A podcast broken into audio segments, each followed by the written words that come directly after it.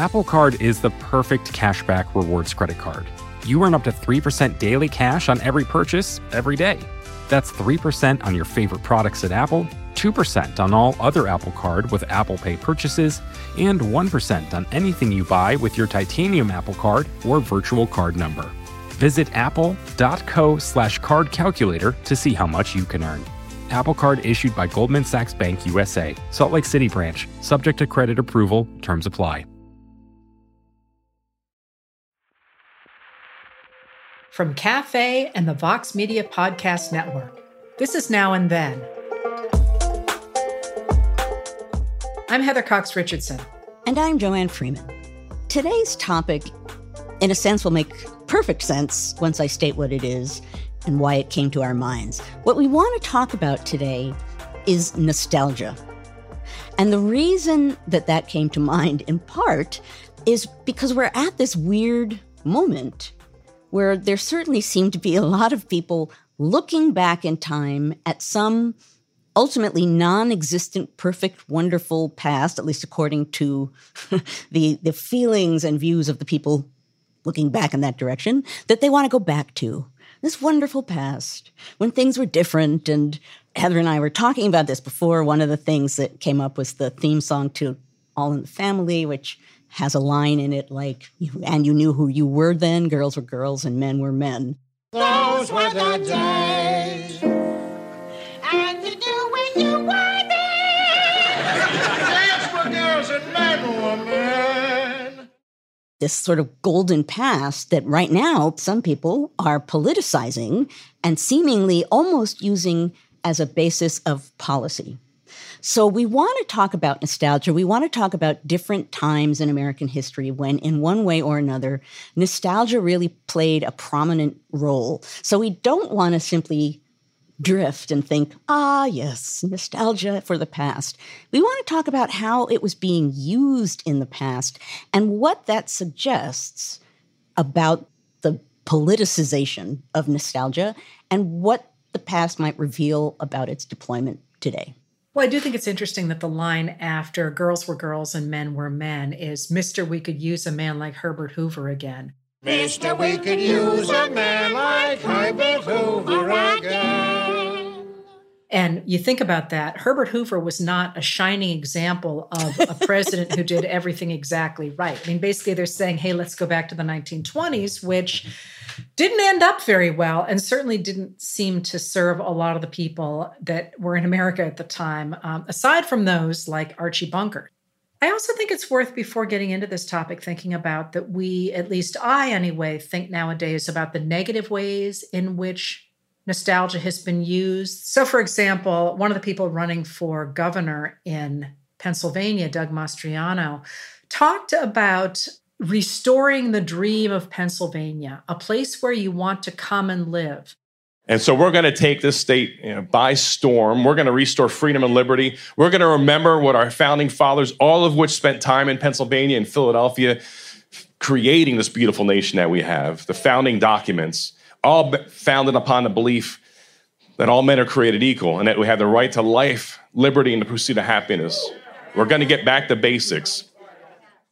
And so on and so forth about this idea of the past as this place that embodies what in his mind is quite a far right-wing dream.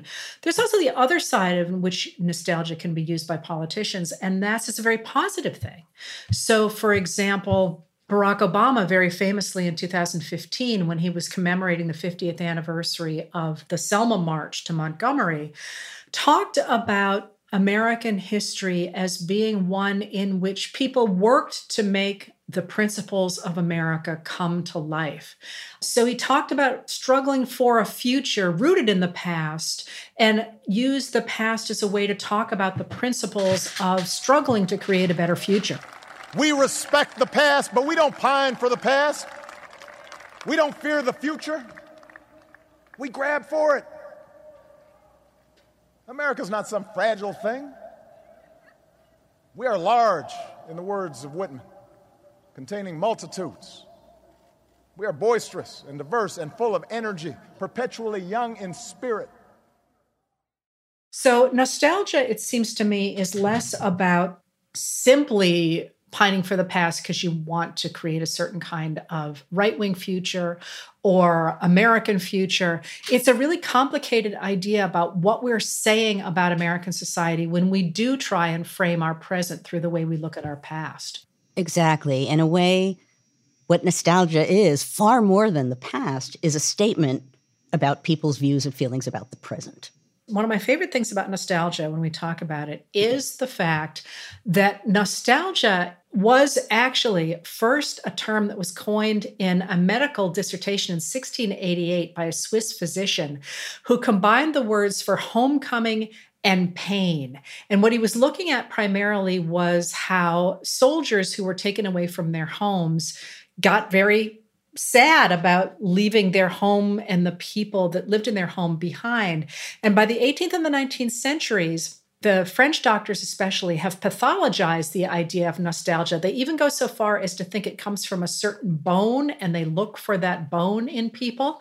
And they try and cure nostalgia by purging people's stomachs, by giving them baths and through leeches. Always leeches. it's always you name leeches. a disease. It's always bleeding or leeches. So that makes perfect sense. So it, indeed, you know, when nostalgia comes along, it's linked with pain. That there's kind of a pining component for it, and yet in modern times, there's a pleasure component to it right? That you're sort of thinking fondly of the past, you have nostalgia, you have fond feelings. So that's kind of interesting in and of itself that I think it can veer either way. Now, when we first started talking about this, the first thing that both you and I said at the same time was Jeremiads, Jeremiads. Jeremiads, or the way that we're going to be talking about them, is going all the way back to the Puritans.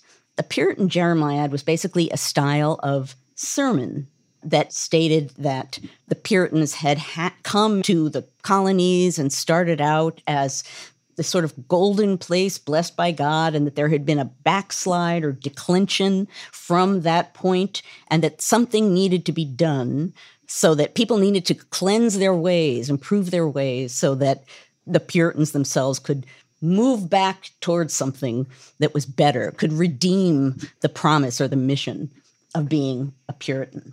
What I love about this is these are Puritans who have come to America as part of the Great Migration from, you know, 1630 to 1640 and then thereafter.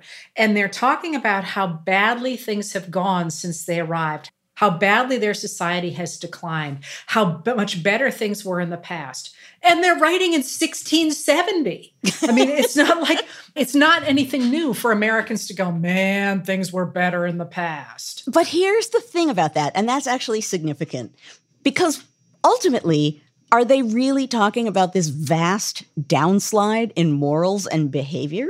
Or are they using Jeremiads as some kind of a tool, as a way to define their social order, and as a way to suppress internal exactly. conflicts. See, I can tell exactly what you think, Joanne. okay, maybe I shouldn't ask it as a question, but I think it's a significant point, right? It's not as though the Puritans are like adrift in a sea of sin. That's how they're depicting it, but they're doing that in these sermon like orations, which often are given not necessarily in a service at church, but in public events of various sorts and usually, public events then are sponsored in one way or another by authorities. They're standing up in front of the community and essentially saying, We came here with a mission, we're failing in the mission. We need to get back on track so that we're fulfilling the mission. So, do what I say. Social control, right? So, it isn't like explicitly, really at its heart, about an absolute conviction that everything has gone to hell and we're all done for. It's like perhaps there's some of that mixed in there, but a huge component of the energy behind these Jeremiads is the sense that you have to define and cohere the community, you have to get it to act in a certain way, and that that's the only way you're going to be able to go back to the original mission of the Puritans. And I want to give you a sense of what this sounds like in practice here is a sermon by Samuel Danforth called I love these wonderful 18th, 17th and 18th century titles which go on and on and on and on and on when you're making footnotes as a undergraduate trying to fill pages, the titles of these fill footnotes endlessly. You think, yes, another early American pamphlet that has a five line title. This by Samuel Danforth is called A Brief Recognition of New England's Errand into the Wilderness from May 1670. And Danforth says, But who is there left among you that saw these churches in their first glory, and how do you see them now? Are they not in your eyes, in comparison thereof, as nothing? How is the gold become dim? How is the most fine gold changed? Is not the temper complexion and countenance of the churches strangely altered? Doth not a careless, remiss, flat, dry, cold, dead frame of spirit grow in upon us secretly, strongly, prodigiously? So you can tell, I mean, kind of along the lines of what we were just saying, Heather, right? 1670, oh, the gold is dim. You know, we're fading, we're sinking away, you know, and it's that string of adjectives careless, remiss, flat, dry, cold, dead, right? Really trying to drum home for people that it's not quite nostalgia as oh yes the past. This is the pain version of nostalgia right? Look at look at where we were and look at where we are. Well there is i think in the jeremiads though a really important component of the concept that these Puritans, anyway, were God's chosen people. So even the idea of a Jeremiad comes from the Bible, from the Old Testament prophet Jeremiah, who argued that the kingdom of Judah was going to fall because it had fallen away from its original religious purpose. So when somebody like Danforth talks about the errand into the wilderness, they are really harking back to God chose us. Well, and we are on a mission God chose us, we are the chosen people, and we have a mission to fulfill as the chosen people. There is also, I think, that sense that if they cease to live at the level that they expect to, that God might ignore them. This is not so much about, hey, we're be- not misbehaving, so much as, oh, crap. What if God stops treating us well? What if we end up being in real trouble because we're not doing as God says? And then there's another aspect of that, I think, as well. And that is what if we were wrong altogether? What if God is silent? What if we weren't special after all? We got to prove we're special. We got to work harder and harder to prove we're special because if we don't, maybe we're not special after all. Maybe we're just a bunch of guys from England who came over and took the land away from the indigenous people. But think about what that says, again, as we suggested a few moments ago, about the current mindedness of the Puritans, right? That they are worried that they're lapsing, they're confused about what's going on. What are they doing? Are they doing what they're supposed to be doing? And so they're looking back and making a direct comparison, as you say. The children of Israel went into the wilderness to serve God, and here we are doing the same thing in a new wilderness. That it isn't just a sort of glorification of the past. What it says more than anything else, it shows the anxiety and unknowingness of the position that these people are in. And they're grabbing at the past as a way to understand and maybe cohere the present and push it into a future that they would like, that they would envision. So they're using nostalgia, they're grabbing at it in a time of confusion where they feel that it can help them make points, drive ideas in a direction that they feel that they must be so that the future will look like they want it to look. And I think it's important to clarify that when you say they, that's the Danforths and the Increase Mathers and the ministers who are running the colonies and who are starting to worry about these other people who seem to care about making money and wearing nice clothes. And maybe you're spending a little bit too much time hanging out with non Puritans. That if they keep saying, if we just go back to the way we were way back there in the past, 20 years ago, everything's going to be okay. So do what I tell you to do the idea of nostalgia as used through the Jeremiad as a way of grasping at the past at a time of concern about the present. Yes, and the idea too that you're proving that you're great, you were always great, but your point that there's anxiety in these is really important because yeah, the past was so great and maybe we weren't as special as we thought we were.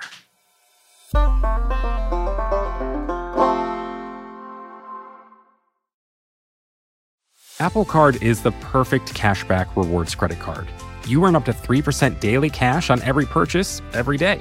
That's 3% on your favorite products at Apple, 2% on all other Apple Card with Apple Pay purchases, and 1% on anything you buy with your titanium Apple Card or virtual card number.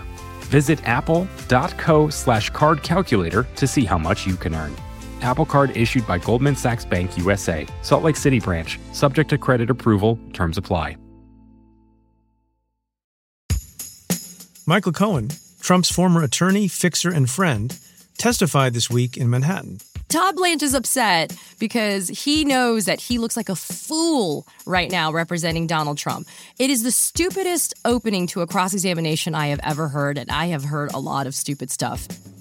I'm Preet Bharara, and this week, Katie Phang, host of MSNBC's The Katie Phang Show, joins me on my podcast, Stay Tuned with Preet, to talk about the latest court news from Trump's trial. The episode is out now. Search and follow Stay Tuned with Preet wherever you get your podcasts.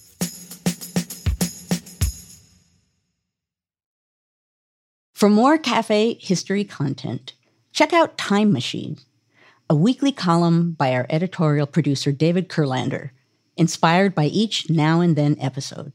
You can receive the Time Machine articles through the free Cafe Brief email.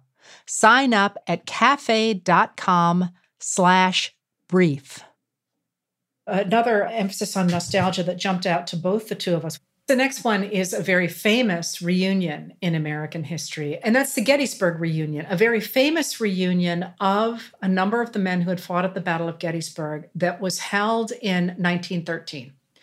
So, the backstory to this is that the Battle of Gettysburg is fought during the Civil War between July 1st and July 3rd of 1863 fought between the U.S. Army, the Army of the Potomac, which was commanded at the time by General George Meade, and the Army of Northern Virginia for the Confederate States of America, which was commanded at the time by Robert E. Lee.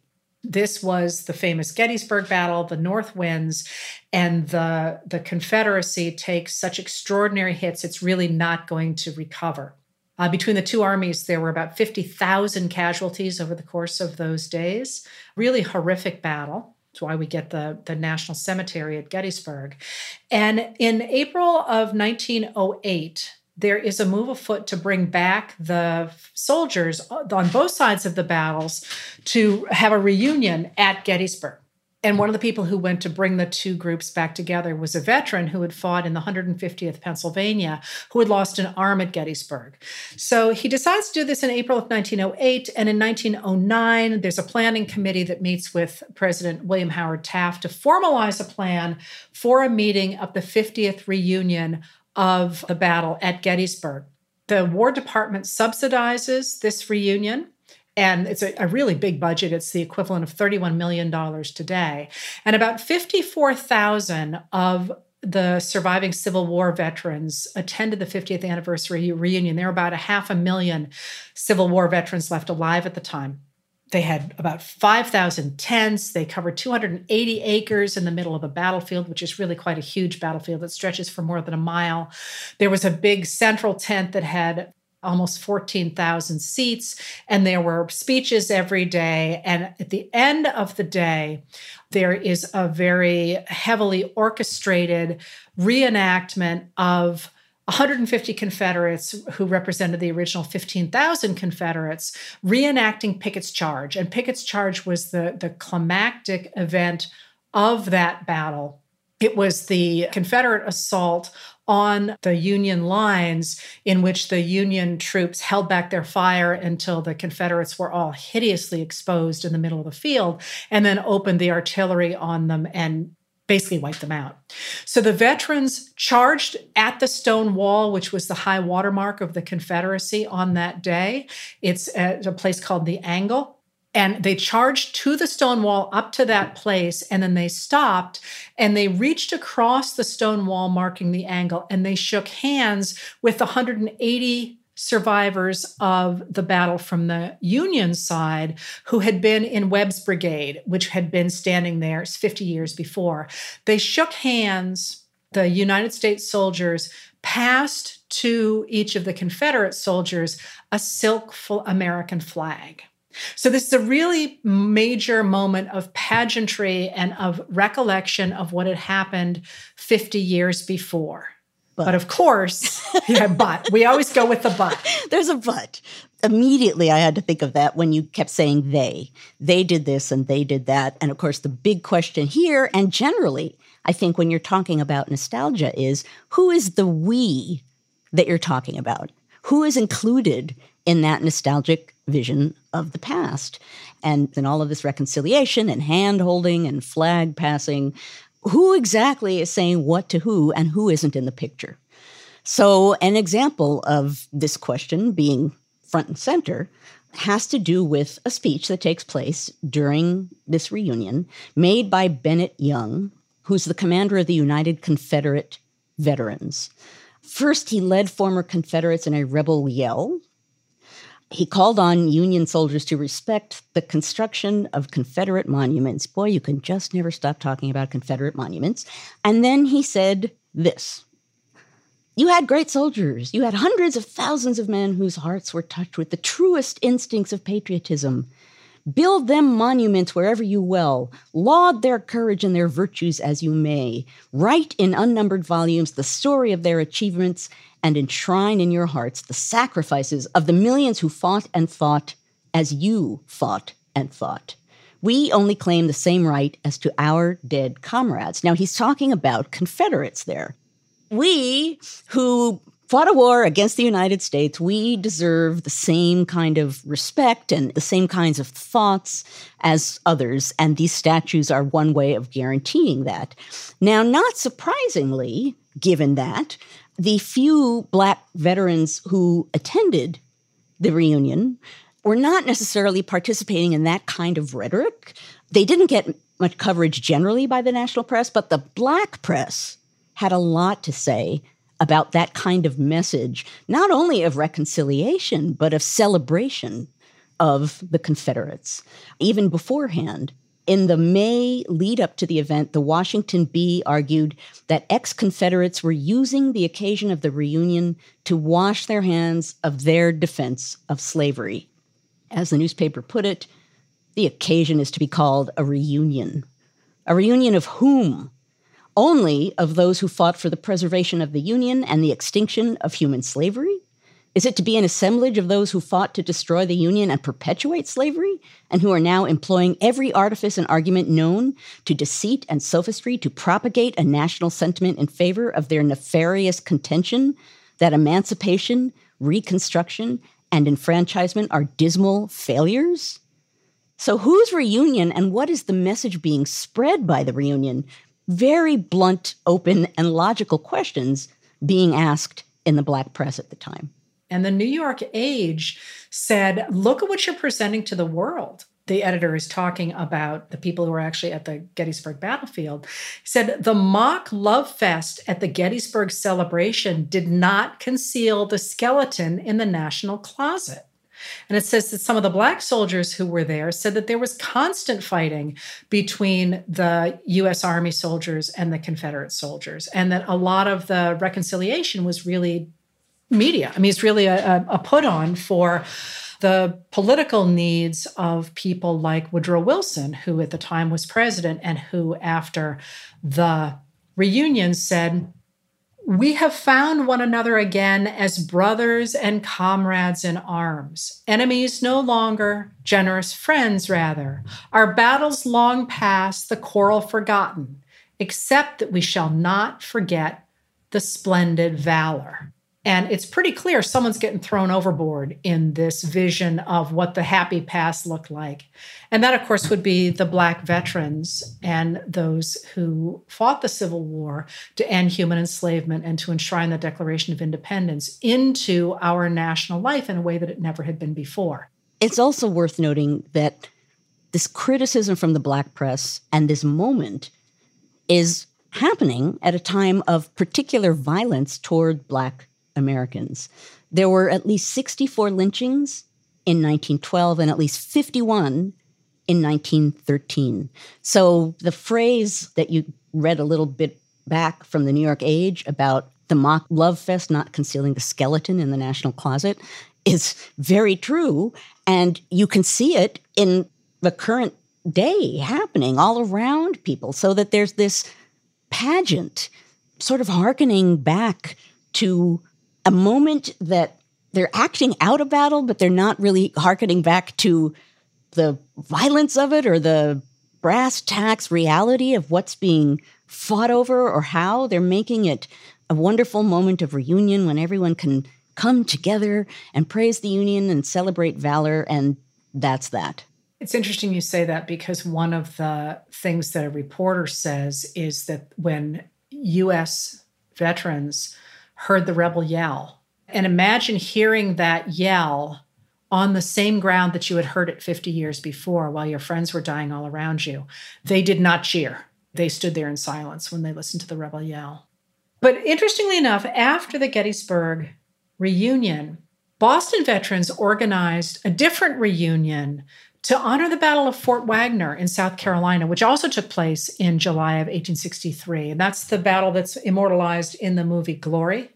And that's the charge of the Massachusetts 54th, which was an all black unit against the fortifications at Fort Wagner that ended up with that Massachusetts 54th losing half of its troops. So, in that commemoration held after the Gettysburg one, both black and white soldiers went, and there were a number of people from the Massachusetts 54th or associated with the Massachusetts 54th. They uh, had a memorial for the leader of the 54th, who was Colonel Robert Gould Shaw, as well as for the governor of Massachusetts during the Civil War, John A. Andrew, who had commissioned the unit in the first place. They laid wreaths at the statue of Andrew and at Shaw's Memorial. They sang songs like the Battle Hymn of the Republic, and they quite deliberately excluded Confederate perspectives and talked about the United States of America as one that had been supported 50 years before by US Army soldiers and not by both US Army soldiers and the Confederates. So, echoing those ideas, Frank Fay Young wrote an op ed for the Chicago Defender about that Fort Wagner celebration and talked about the fact that Bostonians recognized the need to exclude Confederate perspectives and to really highlight the role of abolition in the conflict. He wrote, with the country taking an interest in elaborate celebration of the 50th anniversary of the battles of Vicksburg and Gettysburg to the south of us, Boston and Massachusetts intend the semi-centennial of an equally pivotal battle in one sense, that of Fort Wagner, shall not be neglected. There was no reading of the stars and bars under which soldiers went out to war to destroy the United States and to perpetuate slavery. The spirit of the celebration was that of freedom and equality in all things for the class of Americans whose liberty and equality were won by that war and are now being abridged. That's nostalgia with a point. Yeah, but it's also just so wonderful. I mean, that's really the commemoration of what Gettysburg was really about. And yet, I find it fascinating when we're talking about nostalgia that while many people know about that very famous 50th anniversary of Gettysburg, you can find pictures of that. You can even find posters of that, of the veterans shaking hands across the stone wall at the angle. The 50th commemoration of Fort Wagner is far less known. Like, even in our nostalgia, we have picked what kind of our past we're going to wax nostalgic about. We've picked who we're including in the we of our nostalgia and who basically we're either excluding or just not considering. And not allowing to have a foothold in our past. Again, you'd think about this, you'd think you'd be remembering the Fort Wagner reunion and not the Gettysburg reunion. Now, this brings us to yet another category of nostalgia that, again, we settled on pretty quickly because it was so assertive, so aggressive, so buried in American culture, and something that the two of us have memories of as well. And that is the nostalgia in the 1970s for the 1950s. Part of the reason for it, I would assume, is because of some of the the chaos of the early 1970s where you had Nixon's impeachment and you had the Vietnam War and other kinds of unrest and that kind of along the lines of what we were saying earlier that if there's a moment of unrest if there's a moment when people feel unsettled when they're not sure where they're going it makes sense that one of the things they might do is grab at a past a past that probably never existed, but a past that gives them a sense of a we, of, of who they or some people want America to be. And in the case of, I think, the 1950s nostalgia, a way of not thinking really about politics very much at all. Well, a way to, to align politics. So you talk about the early 1970s and Nixon and stagflation and all that, but but 1968 looms so huge you know, I was thinking about 68 just the other day, as one does while I was driving. You know, it starts with the Tet Offensive when Americans have to come to grips with the idea that they are not, in fact, winning in Vietnam the way that the president had been assuring them. And then in April, you have the assassination of Martin Luther King Jr. And then in June, you have the assassination of Robert Kennedy it just goes on and on and on. And then by the fall of 68, you've got the chaos in Chicago with the Democratic National Convention. 68 is sort of like, oh crap, what's coming next? It's a drumbeat of death and conflict that just doesn't let up. But it's always interesting too, because when we think about nostalgia and looking backward, as we're talking about people reaching backward to the 1950s, and the way that they really do this initially is through music the same period we're talking about is extraordinarily creative for music. There's all kinds of new, incredibly exciting, amazing bands, amazing sounds, new combinations in this very period. And yet, and yet, the people who we thought of when we began talking about this, Sha Na Na. Mm-hmm. How can you not think about Sha Na Na? And what's interesting now that you you highlighted 1968, their first real performance is 1969 at Woodstock, the first sort of noteworthy performance. So it's right around that time. And two of the people who created the group explicitly make the kind of connection that we were just making and say in 1969, most of Columbia had been through a year of the riots, fistfights, and broken friendships of the revolution. Alumni will remember the morning sounds of glass being chipped from last night's broken windows onto the sidewalk, tinkling mixing with the drone of a bullhorn echoing off Low Library steps. So these people who were part of an a cappella singing group at Columbia University are the ones who come together and create Sha Na Na, in part very deliberately looking back to a past that in some way represents the opposite of that present that they were recalling when talking about the founding of the group. And there's a wonderful juxtaposition when they do perform at Woodstock. They actually perform just before Jimi Hendrix goes on with his closing set where he performs the Star Spangled Banner in that extraordinarily innovative and shocking at the time way. I mean, he's indigenous and African American, and he is doing things on an electric guitar that nobody could have imagined before that.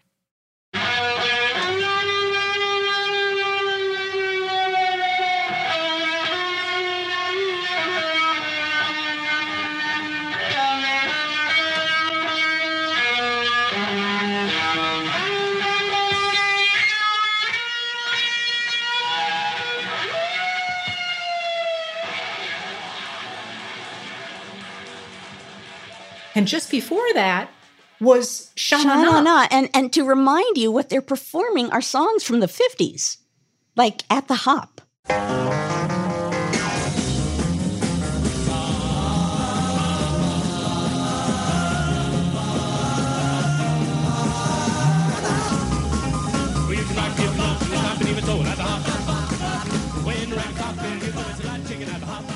Right? I mean, so it's not even like they're sort of fake looking back and, and remaining in the present. Sha Na Na had a number of original songs, but what they were mostly known for, and there were very many original songs, what they were mostly known for, redoing songs from the 50s in a kind of hyped up way, but very much it was the 50s that was up there performing. What a juxtaposition, you're right. The members of Sha Na Na commented actually very particularly about that juxtaposition and how weird it was. They said Everyone had long hair, love beads, and tie dye. They stood around the mics and sang. When we burst onto stage, and he's talking about Woodstock, greased in gold lame, doing George's Busby Berkeley Goes Apollo dances, a quarter of a million freaks probably thought they'd taken the wrong acid. Pretty much sums that up. And yet there was obviously great cultural power in what they were doing, recalling an older time. Again, inaccurately recalling an older time. By July of 1972, that look back at the 1950s had turned into the musical Grease, which opened on Broadway. It was set in 1959 at a fictional high school, and it involved a romance between the bad boy and the good girl. And it was such an immediate an astonishing success. It got seven Tony nominations and it ran continuously until 1980. Which is pretty remarkable. Actually, even just recently, there's been a series of musicals, for a while at least, that were being redone live on network television. And they redid Grease. And apparently, you know, the ratings were great. So people are still really cheering on this musical that is very much about the 50s bad boy good girl how they come together. And the music actually Sha Na Na is in Grease. the music very reminiscent of what we've been talking about. What's that playing on the radio? Why do i start swaying to and fro? I have never heard that song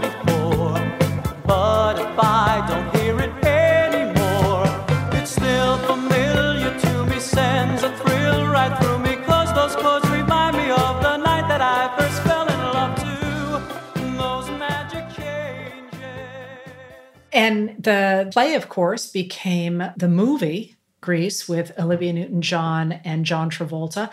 That became the highest grossing musical at the time.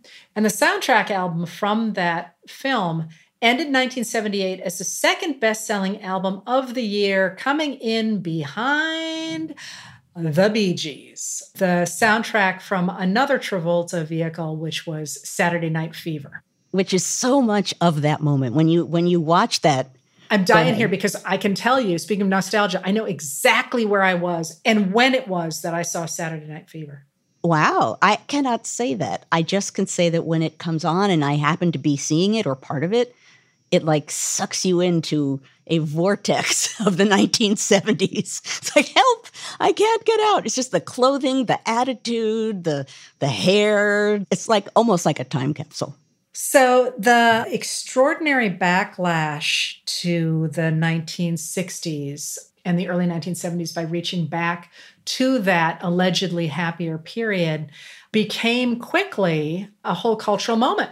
So, we have filmmaker George Lucas tapping into this nostalgia for the 1950s by writing a new screenplay called American Graffiti. It's set in 1962 and it is sort of a elegy if you will for the fading 1950s. It's a group of high school graduates who are having a final send-off before they head back east to college.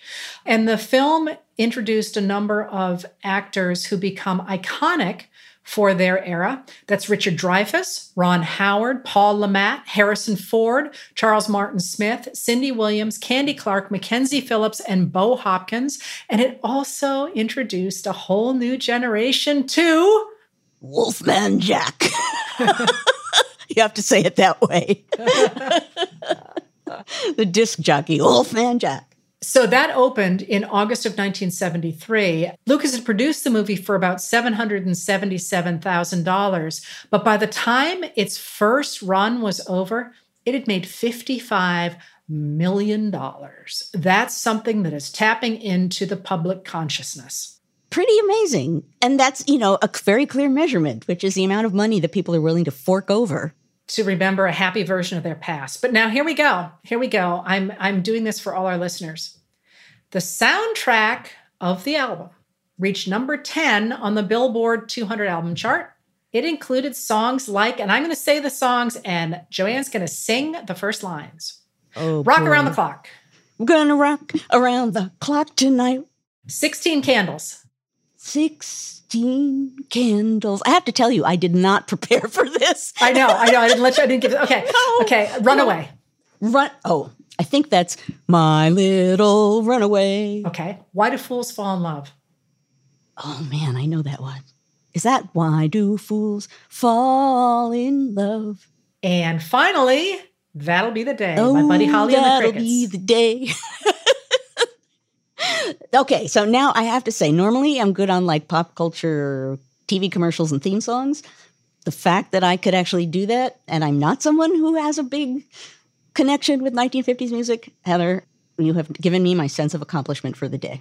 it was actually somewhat making a point that you and I both could do that now because we grew up in this period and you could not get away from that music and from that whole moment. So George Lucas actually identified this as we have been doing so by saying, I became very aware of the fact that the kids were really lost. The sort of heritage we built up since the war had been wiped out by the 60s, and it wasn't groovy to act that way anymore. Now you just sort of sat there and got stoned.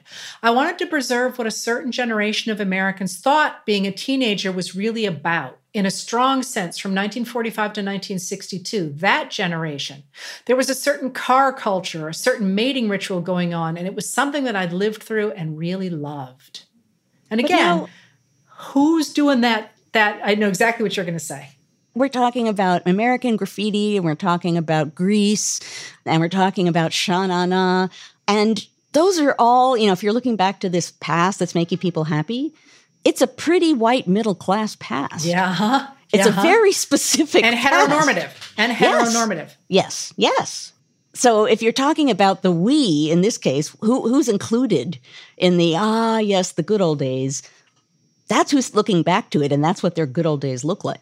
Well, and I wonder sometimes when you hear politicians on the right nowadays talking about how great the 1950s were, if this is what they're thinking about, that they're thinking about this constructed past from the era in which a lot of them grew up. And then after American Graffiti had been so extraordinarily successful, ABC developed a new sitcom starring Ron Howard as a 1950s teenager from Milwaukee named Richie Cunningham. Happy days. Go ahead, let's hear the theme song. Oh, I, I only know the little bit of it. Sunday, Monday, happy days, and then I can't go on. Sunday, Monday, happy days.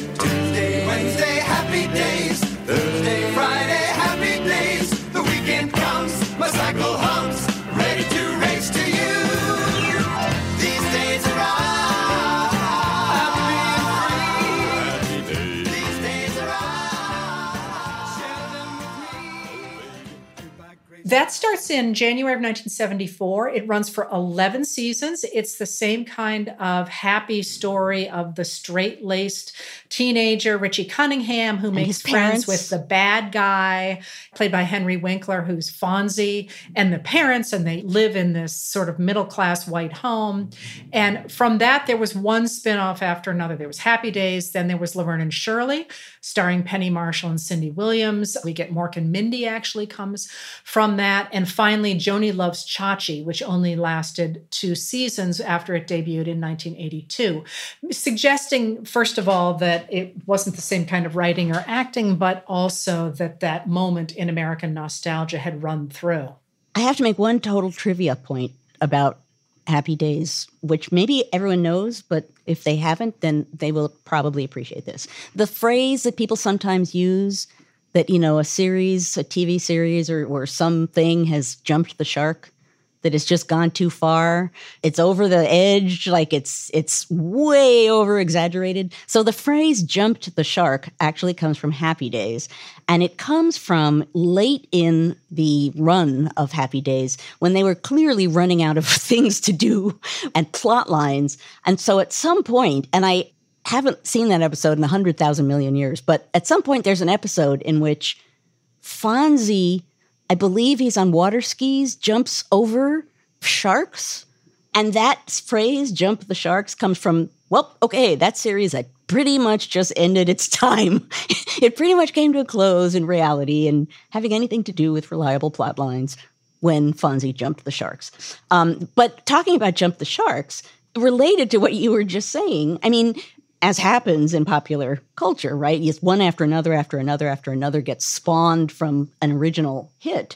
But again, although there are slight variations, it really is, for the most part, this white, middle class, as you said, heteronormative image of the past with parents who are present and even the, the bad boys, you know, like Grease or Fonzie. They're very nice bad boys. They're basically on the edge of already fitting in. So it's a very polished, very contemporary, very golden, romanticized past. You said a little while back that maybe some politicians on the right today are thinking of that when they're talking about this past they want to go back to. I would be even a little bit harsher about it and say maybe they're assuming that the public has that image of the past when they're hearkening back to the golden 50s and you know all of the good old times the good old tv shows and the good old values and you know girls were girls and men were men and everything else that associated with that period. Maybe some on the right who are politicians assume that, but they certainly know that that image is a powerful image in American culture and that if they use that image, it's going to have an impact. Now, that leads to another point, which is to what degree does that image actually line up with what their image of the future of the United States should be? You know, we talked about when we started out about how nostalgia often is some represents people who are in a state of unsettlement, unrest, who are reaching back to a past to give them a sense of comfort in the present and to guide them and guide others into a future that looks the way they want it to look.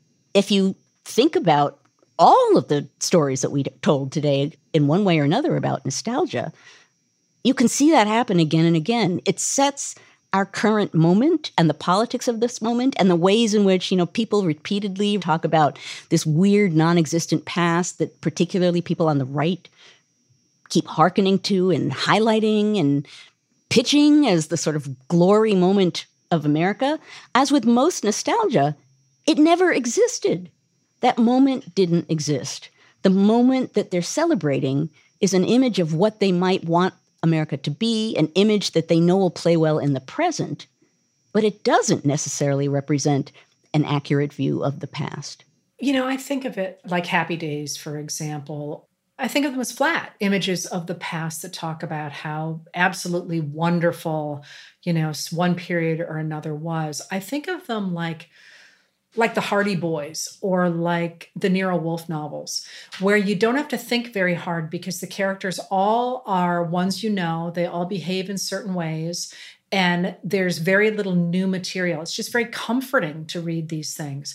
But the thing that I find interesting about the sorts of nostalgia we're talking about that are not rooted in reality, the way, for example, that the Fort Wagner memorial was, is that who wants to read the Hardy Boys all day? That you know, it's fun, it's entertaining, but it's like paper dolls. You know, paper dolls are really important for a certain part of people's development because they're figuring out categorizations and all sorts of things that developmental psychologists say the kids need paper dolls for. But I am really much happier living in a world in which people are three dimensional and actually do things and actually don't behave in really formulaic ways. I do think that the nostalgia is almost like a formula or a, here's our word again, a cudgel for shaping the present. But it can also be, depending on how you remember like the Fort Wagner people or like Obama did with his Selma speech, a way to say, not that we want that Hardy Boys version of the past so much as we want those values to be embodied in the present in new, exciting, living ways. Right. I think that's important to note here basically is what you're saying in one way or another is yes, you can look back to pick a moment in the past and shine it up and make it all polished and wonderful and, and be nostalgic for it. It's possible to be nostalgic for parts of the past and not for others. It's possible to look back and see certain things as good and worth remembering and that had merit while readily acknowledging that there were many, many other things that didn't and that need to be remembered alongside the things that we might feel positively towards. Nostalgia can be complex, it can have subtleties, right? It doesn't have to be polished and shiny. And I think we're at a moment, particularly given that things feel so unsettled, there isn't a lot of subtlety. There aren't a lot of gradations in what we're thinking about things at the moment, and particularly the way nostalgia is being used right now. But it doesn't have to be used that way. You don't have to throw out the past entirely as being unconnected, and you don't have to swallow it entirely either. Nostalgia is a way of thinking about the past, and you can do that, I think, in an intelligent way, allowing the complexity of the past to be present in full.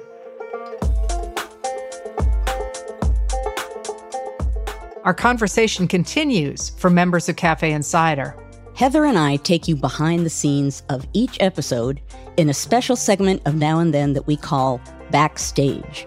So join us backstage and get an inside look at the thoughts we're wrestling with as we prep for our weekly conversations. Head to cafe.com slash history to join. That's cafe.com slash history. That's it for this episode of Now and Then. If you like what we do, please rate and review the show on Apple Podcasts or wherever you get your podcasts. It makes a big difference in helping people find the show. Your hosts are Joanne Freeman and Heather Cox Richardson. The executive producer is Tamara Sepper. The editorial producer is David Kurlander. The audio producer is Matthew Billy. The Now and Then theme music was composed by Nat Weiner. The cafe team is Adam Waller, David Tatasciore, Sam Ozer-Staton, Noah Azalai, and Jake Kaplan. Now and Then is presented by Cafe and the Vox Media Podcast Network.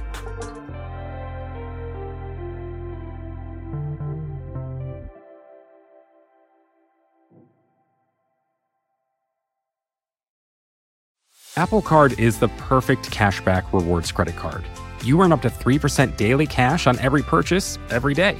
That's 3% on your favorite products at Apple, 2% on all other Apple Card with Apple Pay purchases, and 1% on anything you buy with your titanium Apple Card or virtual card number.